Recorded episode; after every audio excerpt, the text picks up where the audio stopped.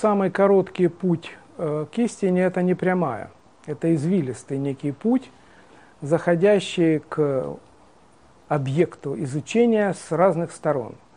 Э, вот вся логика э, науки подтверждает эту истину, что невозможно сразу добраться до истины. Нужно подходить к ней с разных сторон, продвигаясь, может быть, маленькими шажками, но продвигаясь. Любая крупица истины оказывается полезной и важным кирпичиком оказывается она при построении полного здания. Собственно, об этом и говорит физика, э, пример физики XIX века. Мы уже говорили о том, что была сформулирована подтвержденная экспериментом гипотеза об универсальности спектральной кривой для равновесного теплового излучения или излучения абсолютно черного тела.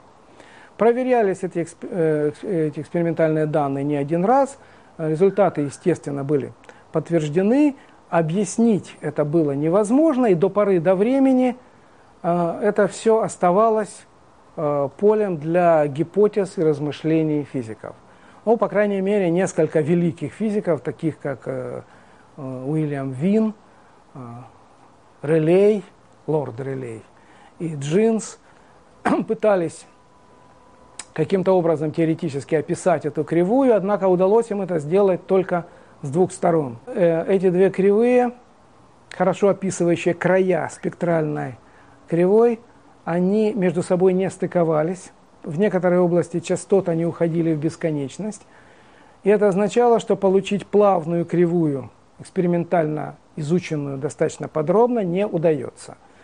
Э, эта ситуация продолжалась вплоть до 1900 года, вплоть до доклада Макса Планка уже не молодого, кстати говоря, человека, ему было 42 года в то время, а, на очередном, так сказать, семинаре Королевской академии наук.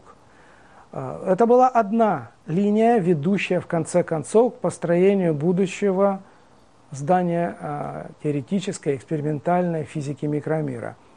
Вторая линия защищалась достаточно долгое время и упорно великим Людвигом Больцманом. Это была линия на то, что а, и его идеология состояла в том, что газы, как и другие вещества, состоят из неких структурных элементов, атомов, или, как мы теперь говорим еще, совокупности атомов, молекул, которые движутся, взаимодействуют, и практически все свойства, наблюдаемые газов, могут быть объяснены при детальном и тщательном рассмотрении этих свойств взаимодействующих частиц, защищая свою точку зрения, выведенные формулы для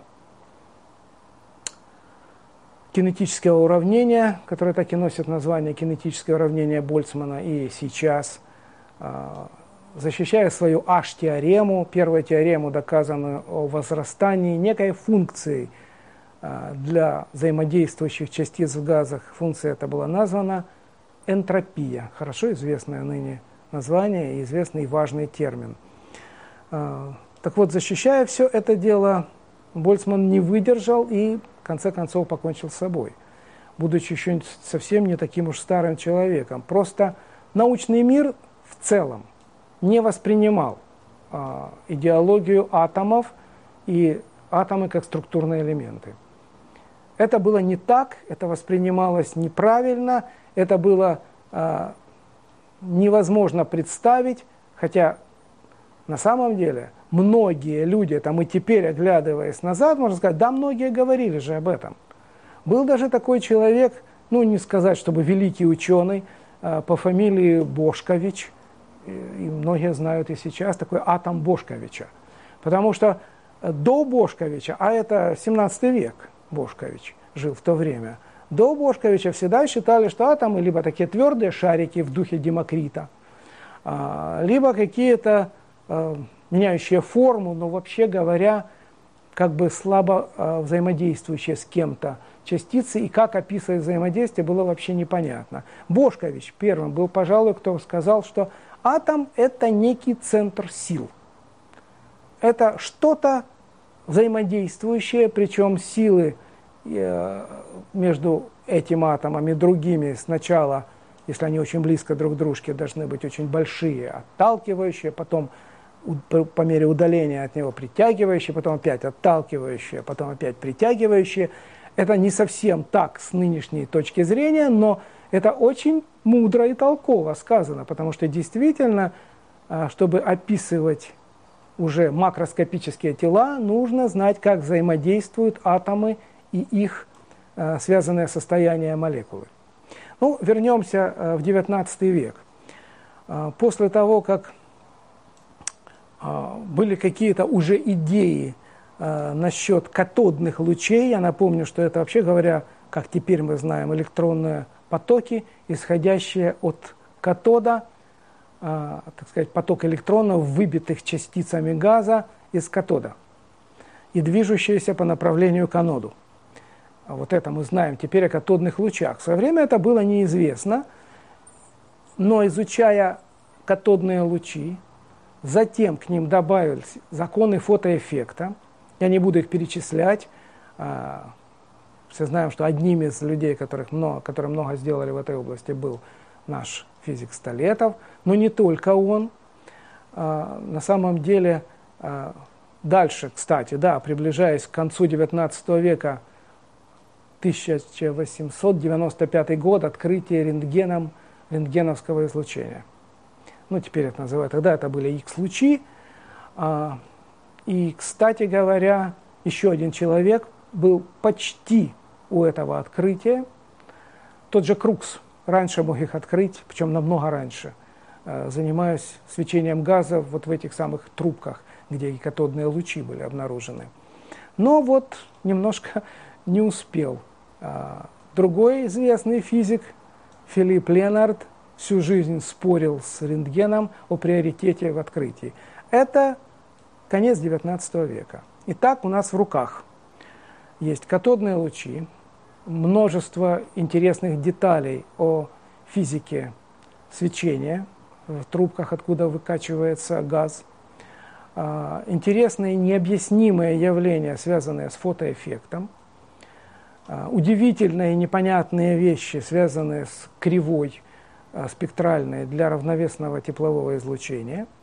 Ну, некоторые еще какие-то вещи, которые сейчас могут казаться не столь существенными – и вот начинается эпоха революции.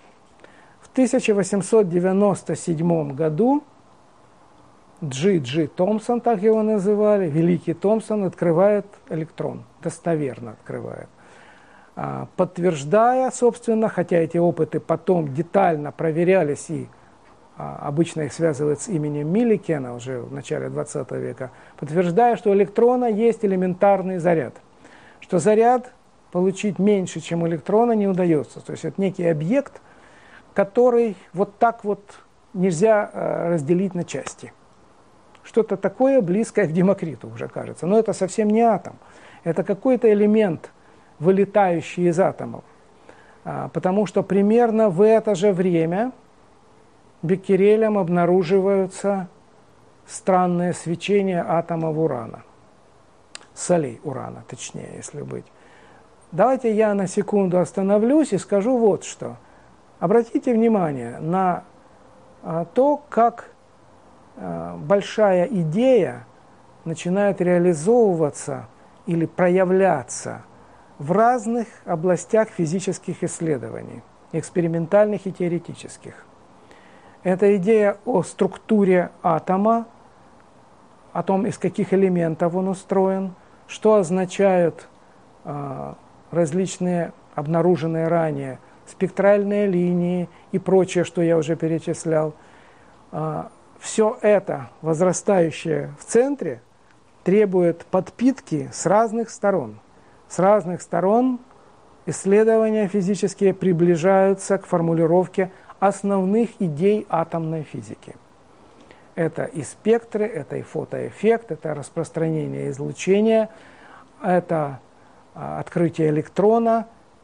И в связи с открытием электрона э, не лишне напомнить, что уже в последние десятилетия XIX века было несколько людей, Стоуни, например, которые что-то такое говорили о планетарной модели атома. Что вот им кажется, что атом должен быть как-то вот так устроен, напоминая собой Солнечную систему. Но понимаете разница между этими идеями и окончательным решением вопроса, или почти окончательным, а, после эксперимента Резерфорда, очень велика. Сказать можно, доказать как. Это были идеи недоказуемые. И поэтому модель атома, предлагаемая Томпсоном, она, так сказать, вполне имела право на жизнь. И долгое время, ну, опять же, вплоть до эксперимента Резерфорда, она была допустима, изучалась активно, уточнялась и совершенствовалась. Атом представляет собой некую положительно заряженную, условно скажем, сферу. Размеры этих Э, вещей были оценены уже давно и из э, опытов с газами, в том числе и из других прочих опытов, э, примерно 10 минус 8 сантиметра. И в этой сфере плавают отрицательно заряженные электроны. Вот и нейтральная система, которая вполне, так сказать, могла претендовать на роль структурной единицы вещества, из которой потом можно строить все, что хотите. Были более хитрые, немножко раньше, впрочем, сделанные идеи, вихревой атом Кельвина, того самого большого Кельвина, лорда Томпсона. А, но это было нечто вращающееся по кругу и напоминающее собой что-то вроде колец дыма. Были люди, которые и эту идею приветствовали, и исследовали, и обобщали, и усложняли. Как видите, в многообразии этих идей, в общем, недостатка не было не было окончательного решения вопроса. Для окончательного решения нужен был эксперимент.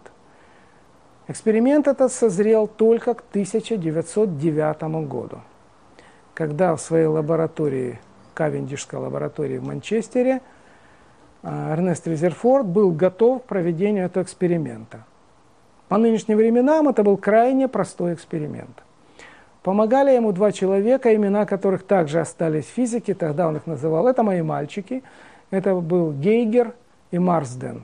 Два, вообще говоря, очень известных физиков. В дальнейшем они стали великими.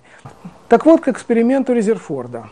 А, два молодых человека, о которых я уже сказал, помогали ему установить очень тонкую золотую фольгу. Не нужно думать, что это было нечто а, особое, и изготовить такую фольгу было крайне трудно. Еще а, Фарадей – в примерно 1830 году умел изготовлять золотую фольгу толщиной примерно 10 минус 6 сантиметра. А, в том числе и благодаря тому, что он осаживал а, ионы золота, осаживались на одном из электродов, знаменитое явление электролиза, хорошо изученное Фарадеем в то время. А, вот. Так вот, такая золотая фольга, на нее из ампулы с радиоактивным веществом об истории э, открытия и изучения радиоактивности мы поговорим отдельно, потому что смешивать сейчас все не хочется, которая спускала альфа-частицы. Мы теперь хорошо знаем, что альфа-частицы – это, собственно, ядро атома гелия. Если бы это был атом гелия, вокруг ядра вращались бы еще два электрона. Ну вот мы их оборвали, и осталось такое положительно заряженное, достаточно тяжелое ядро, и есть вещества, которые активно испускают эти альфа-частицы. А, если эту ампулу помещать в какую-то кювету, так чтобы можно было скалимировать поток выходящих альфа-частиц, можно назвать эту штуку пушкой. Пушкой для излучения альфа-частиц.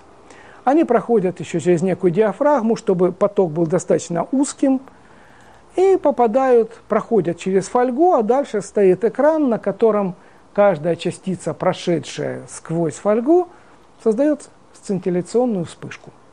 Вопрос был о том, что надо было считать эти вспышки, никакого онлайн-компьютера не было подключенного, чтобы он автоматически все считал. И вот Гейгер и Марсден сидели и считали количество вспышек. А, значит, если фольги нет, то Вспышки образуют на экране четкую линию, соответствующую размерам диафрагмы. Если фольга стоит на пути этих вспышек, эта четкая линия размывается, поскольку теперь проходящие сквозь фольгу альфа-частицы натыкаются где-то на атомы, соударяются с ними, отклоняются от своего прямолинейного пути, ну и, соответственно, полоска на экране размывается. А, вот нужно смотреть, как она размывается. Первые наблюдения, ну не первые, но какие-то там наблюдения показали, что э, размытие несколько больше, чем представлялось. То есть как будто бы большая доля частиц, прошедших сквозь узкую диафрагму, а потом через фольгу, отклоняется в стороны. Как будто на что-то натыкаясь. И вот заметьте, вот класс мыслителя-экспериментатора. Резерфорд говорит, ребята, а давайте завернем это дело, так сказать, экран сцинтилляционный назад чуть больше. И посчитаем, а нет ли частиц, которые вообще что почти назад, ну не ровно назад отклоняются, на очень большой угол, скажем там, заметно больше 90 градусов. То есть удар, и частица летит вот куда-то куда назад. Давайте посчитаем их. Результаты, которые были подведены в целом, через два года испытаний Э, счета этих сцинтилляционных вспышек на экране и так далее были удивительными. Примерно одна восьмитысячная доля всех прошедших через фольгу альфа-частиц отклонялась, что называется, будем так говорить, почти назад. Это было абсолютно необъяснимо с точки зрения а, атома Томпсона. Такой Э, атом, заполненный некой положительной средой, в котором плавают, э, как изюмины в кексе, потому его называли модель пудинга или модель кекса, атомы Томпсона, электроны плавают, как изюмины, абсолютно не могла объяснить, почему положительно заряженная тяжелая частица отклоняется почти назад. На что она должна была наткнуться? С точки зрения э, вычислений – напряженность электрического поля на поверхности такого атома должна была быть невероятно большой, примерно 200 тысяч вольт на сантиметр. Никакой атом, никакая модель теоретическая не могли соответствовать этому. То есть эксперименты абсолютно разрушали идею Томпсона и ничего не говорили о том, что же там внутри. Тогда задумался Резерфорд – что должно быть внутри, чтобы отклонение было таким сильным? Внутри должно быть нечто тяжелое, чтобы достаточно тяжелая альфа-частица не сбила его и не выбила из атома, нечто тяжелое, как бы сердцевина. При этом она должна быть тоже положительно заряженная. Как известно, плюс заряд от плюс отталкивается. Вот это отталкивание мы и увидели экспериментально, говорит Резерфорд.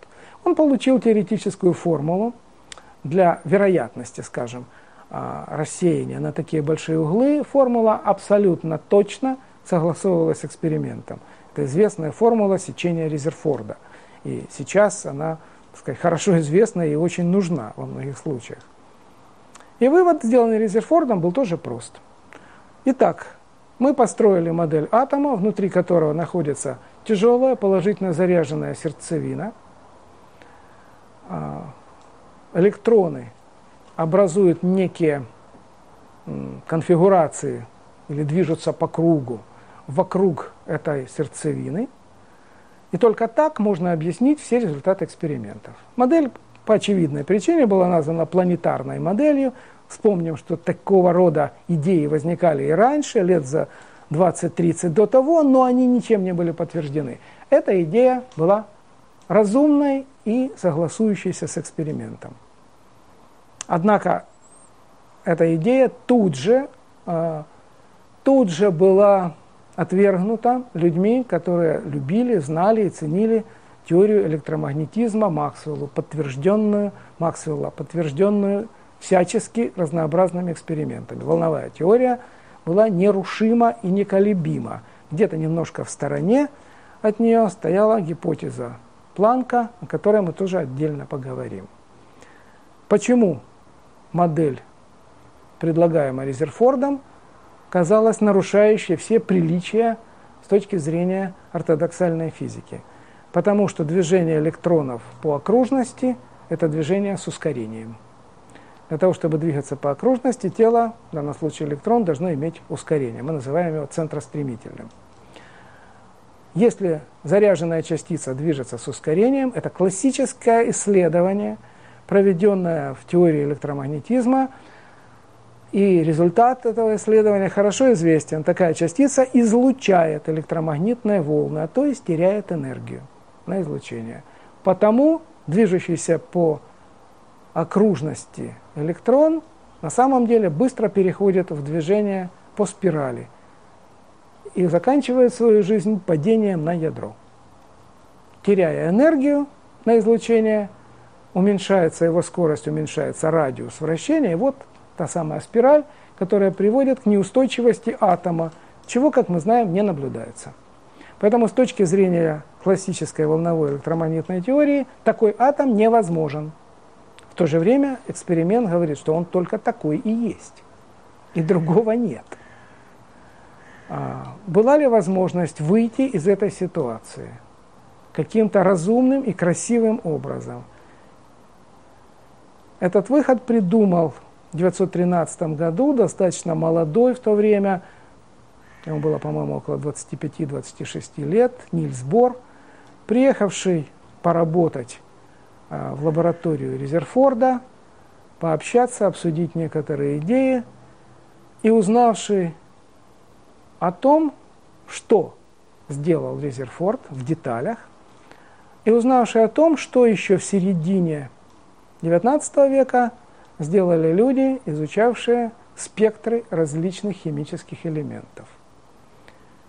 Совокупность неких идей плюс гениальное озарение помогли Нильсу Бору сформулировать первую, как ее называют, полуколичественную, сырую, абсолютно, казалось бы, безумную э, модель, как устроен атом и как можно спасти заодно и теорию электромагнетизма.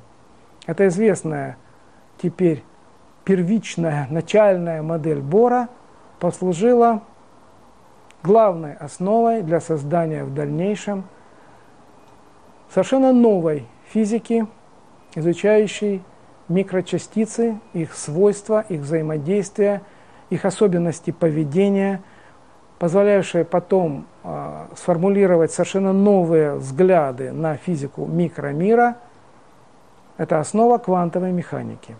Но сначала мы будем говорить о модели Бора, а потом уже о том, как на основе модели Бора и прочих удивительных квантовых вещей была потом построена квантовая механика.